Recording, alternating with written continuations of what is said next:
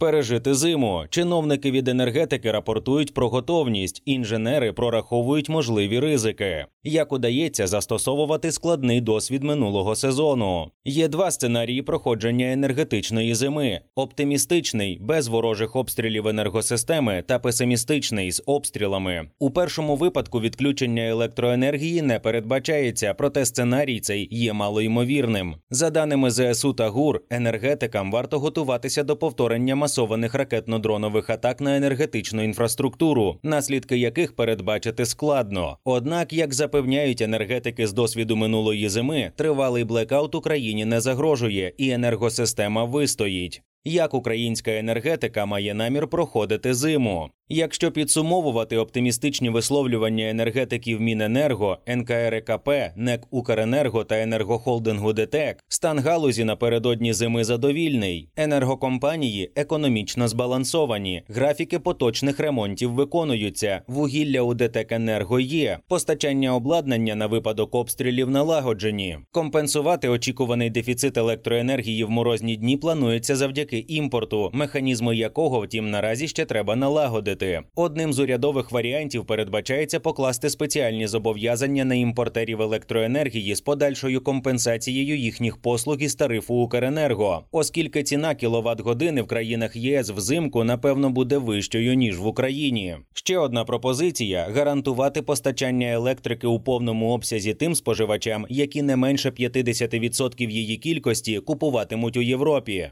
Що з виробництвом електроенергії? Так само, як і раніше, основне базове навантаження у виробництві електроенергії в майбутній опалювальний період несе НАЕК «Енергоатом», який обіцяє з листопада до весни працювати на території, яку контролює Україна, всіма дев'ятьма енергоблоками АЕС загальною потужністю понад 7 гігават. І так само в ролі поганої вівці очікувано виступить ПАД «Центренерго» із заявленими та недостатніми 1,2 гігаватами генерації на зиму без належних запасів палива. Добре, що у ДТЕК Енерго, основного виробника електроенергії на ТЕС Україні, вугілля є. Як запевняють у компанії, 210 тисяч тонн у Польщі енергохолдинг додатково законтрактував швидше для страховки. На жаль, за півроку після попереднього опалювального сезону, під час якого по енергосистемі було випущено майже 1500 ракет та дронів, відновити всі зруйновані об'єкти неможливо, особливо коли йдеться про великі підстанції, для реанімації яких знадобляться роки. Проте енергетики налагоджують резервні маршрути енергопостачання та вводять в експлуатацію розконсервовані енергоблоки. Як запевняють галузеві топ-менеджери, пройти зиму навіть в умовах збіднілих генерувальних потужностей і передавальної інфраструктури за підтримки імпортного постачання електроенергії цілком можливо, якщо Росія не продовжить енергетичний терор України. Що відбувається з фінансами в галузі? З 1 липня 2023 року енергетична галузь почала входити до етапу фінансової стабілізації. Це сталося після підвищення НКРКП максимальних граничних цін на спотовому ринку на 50-80% залежно від годин споживання. До того регулятор не переглядав прайскепс із 30 липня 2022 року, що було основним фактором, який утримував ціни на українському енергоринку. Хоча ціни купівлі-продажу при цьому були максимально наближеними до прайскепс Кепс або відповідали їм. Внаслідок політики цінового стримування в Україні за результатами 2022 року тарифи на електроенергію виявилися нижчими, якщо порівнювати з країнами ЄС. Зокрема, середній індекс ціни Бейс на ринку на добу вперед в Україні торік становив 2671,15 гривень за мегаватт годину, що виявилося майже вчетверо нижчим ніж в Італії, де було зафіксовано його максимальне значення у ЄС 10 тисяч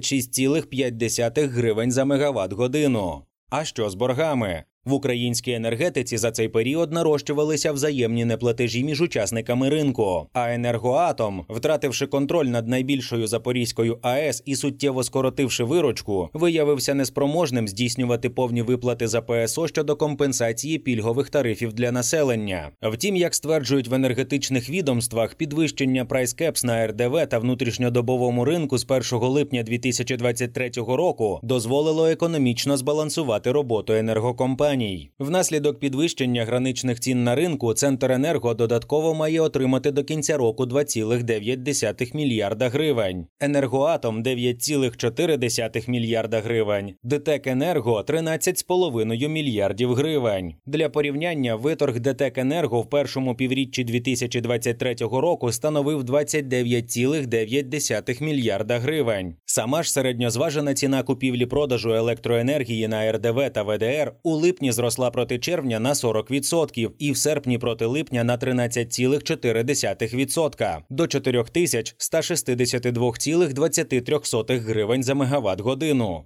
Як стабілізувати платежі на енергоринку? Підвищення прайскепс в умовах відновлення енергосистеми після обстрілів і підготовки до зими виявилося для галузі позитивним фактором. З 1 вересня почала спостерігатися позитивна динаміка в розрахунках між енергокомпаніями. Зокрема, енергоатом вийшов на 100% рівень поточних розрахунків по ПСО і має намір скоротити заборгованість за спецзобов'язаннями до кінця року з 19,2 мільярдів гривень до 17 мільярдів гривень. А розрахунки учасників ринку з НЕК Укренерго за тарифами на передачу та диспетчеризацію електроенергії перевищили 100%. За інформацією голови Укренерго Володимира Кудрицького, заборгованість учасників ринку перед компанією щодо оплати тарифу на передачу електроенергії у вересні знизилася на 0,7 мільярда гривень до 20,6 мільярда гривень, а тарифу на диспетчеризацію на півмільярда гривень до 9,5 мільярда гривень. Укренерго зі свого боку погасила 2,5 мільярда гривень боргів на ринку допоміжних послуг, знизивши їх до півмільярда гривень, а також півтора мільярда гривень перед постачальниками універсальних послуг для оплати електроенергії домашніх СЕС, зменшивши заборгованість до 2,7 мільярда гривень. Варто зазначити, що саме борг енергоатому з ПСО перед населенням, річний обсяг якого дорівнює 130 мільярдів гривень, був одним із ключових факторів нарощування взаємного ланцюга неплатежів між учасниками ринку.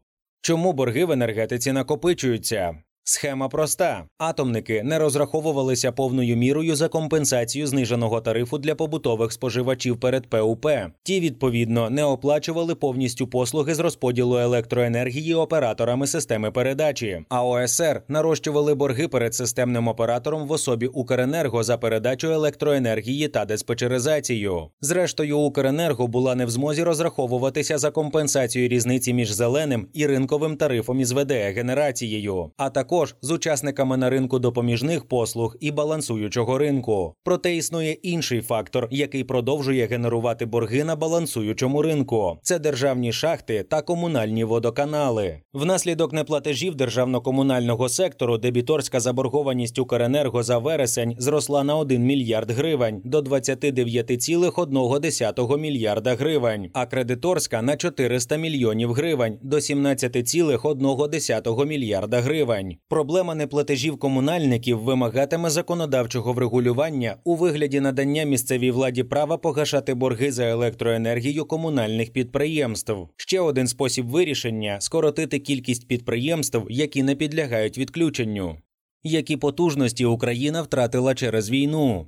Внаслідок повномасштабної російської агресії з 24 лютого 2022 року доступна Україні генерувальна потужність скоротилася на 15 гігават на додачу до 4 гігават, що залишилися на окупованих територіях ще у 2014 році. Зокрема, Україна з моменту повномасштабного вторгнення РФ втратила контроль над найбільшою в Європі Запорізькою АЕС потужністю 6 тисяч мегаватт, а також Луганською ТЕС, Вуглегірською ТЕС, Запорізькою Каховською ТЕС та Каховською ГЕС, яку було підірвано 6 червня 2023 року. Загалом доступна генерувальна потужність скоротилася Україні більше ніж удвічі з 37,6 ГВт до 18,3 ГВт. При цьому доступна маневрена потужність насамперед на теплових електростанціях зменшилася на 68% з 14,3 ГВт до 4,6 ГВт. Однак, якби не масовані ракетно ракетно-дронові атаки на українську енергосистему, то навіть після втрати половини генерації потужностей, що залишилися разом з імпортом електроенергії Україні, могло б вистачити, оскільки попит на електроенергію в країні скоротився з початку війни на 50% у промисловості та на 20% у побутовому секторі. Загальна середня цифра зниження попиту оцінювалася на кінець квітня 2023 року до 35%.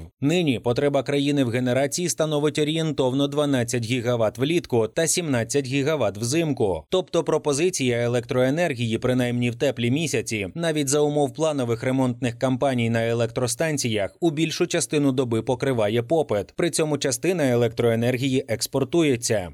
Які масштаби руйнувань і відновлення зруйнованого? Цілком інакший вигляд має перспектива майбутнього зимового сезону в умовах масованих ракетно-дронових ударів по енергосистемі, наслідки яких спрогнозувати неможливо. У разі повторення песимістичного сценарію минулого опалювального періоду, коли по енергосистемі було здійснено 33 ракетні та дронові атаки, споживачів можуть чекати ті самі тривалі відключення. Щоб оцінити інтенсивність ворожих обстрілів, достатньо сказати, що ДТЕК Енерго з початку війни 25 разів піднімала нуля теплоелектростанції, відновлюючи їхню роботу після влучення дронів і ракет. Інтенсивно в період із жовтня 2022 року до квітня 2023 обстрілювали ТЕС, ТЕЦ та об'єкти магістральних ліній електропередач. При цьому по деяких ТЕС і трансформаторних підстанціях ворог завдавав по кілька хвиль ударів, а рівень пошкодження енергосистеми Укренерго оцінювала в 40%. Найбільших пошкоджень зазнали об'єкти магістральної інфраструктури через більшу вразливість трансформаторів трансформаторів у порівнянні з тепловими енергоблоками. Зруйнувати ракетами енергоблок ТЕС набагато складніше. Саме через заподіяння серйозних пошкоджень великим підстанціям в енергосистемі утворилися критичні енерговузли, пов'язані, наприклад, з енергопостачанням Києва чи Одеси. Водночас ДТЕК Енерго уже з початку серпня заявила, що 12 із 19 пошкоджених енергоблоків під час підготовки до зими вдалося відновити. Пізніше у вересні стало відомо вже про відновлення трьох із п'яти зруйнованих зруйнованих. Залишається ще два зруйновані енергоблоки, які компанія не встигне реанімувати до опалювального періоду через значні пошкодження. Але енергохолдинг компенсує потужності, яких бракує, за допомогою виведення з консервації та запуску в роботу двох блоків загальною потужністю 500 МВт. Один із них в експлуатацію вже ввели. Ще один блок компанія перевела з антрациту на газове вугілля. Також продовжує відновлювати до опалювального сезону, втрачені під час обстрілів потужності Укр. Укргідроенерго, яка є одним із трьох найбільших виробників електроенергії в країні. Серед особливих завдань компанії вивести Дніпровську ГЕС на повну потужність, яку було зменшено через падіння середнього рівня нижнього б'єфу біля греблі станції під час підриву Каховської ГЕС. Встановлена потужність Дніпрогес становить понад півтора гігавата. Це більш ніж чверть загальної потужності Укргідроенерго. Як ще підвищити стійкість української енергосистеми щодо ракетно-дронових атак? Попри комплекс відновлювальних робіт, українська енергосистема звичайно підходить до зими після попереднього сезону терористичних російських атак ослабленою. Проте, якщо порівнювати з попередньою зимою, є й позитиви. Перше, на відміну від минулого сезону, ЗСУ може застосувати тактику стримування агресора за допомогою дронових ударів у відповідь по енергооб'єктах на території РФ. Друге, протягом останнього року помітно ущільнилася система ППО на території України, що знижує ймовірність потрапляння по об'єктах енергосистеми. Третє, за час попереднього опалювального періоду енергетики накопичили унікальний досвід утримання енергосистеми у форс-мажорних обставинах, який може бути використаний і в осінньо-зимовому періоді. Ось як прокоментував можливість виникнення блекауту в країні голова правління НЕК «Укренерго» Володимир Кудрицький у телемарафоні Єдині новини у жовтні. Інженери розробили додаткові резервні схеми, які можуть бути задіяні за різних типів надзвичайних ситуацій. Диспетчери мають сценарії управління енергосистеми системою на випадок різних типів ураження, яких не розробляв ніхто у світі. У Насті сценарії тепер є. Нещодавно ми переглядали наші минулорічні плани щодо моделювання різних типів блекауту. Ми мали план навіть на випадок, якщо відновлення енергосистеми триватиме до семи днів. План роботи на кожен день. Він не став у пригоді. Після найбільшої системної аварії в українській енергосистемі внаслідок ракетної атаки 23 листопада 2022 року нам вдалося об'єднати енергосистему за 14 годин. Це рекордна швидкість у світових масштабах. Міжнародні протоколи дають на подолання таких наслідків до трьох днів без обстрілу та масштабних руйнувань. Ми навчилися готувати енергосистему до масованих атак. Я думаю, що ворог може завдавати ударів по наших енергооб'єктах і може створити якісь короткострокові проблеми з енергопостачанням, проте не настільки, щоб викликати блекаут для країни. Гадаю, ми впораємося із цим ризиком.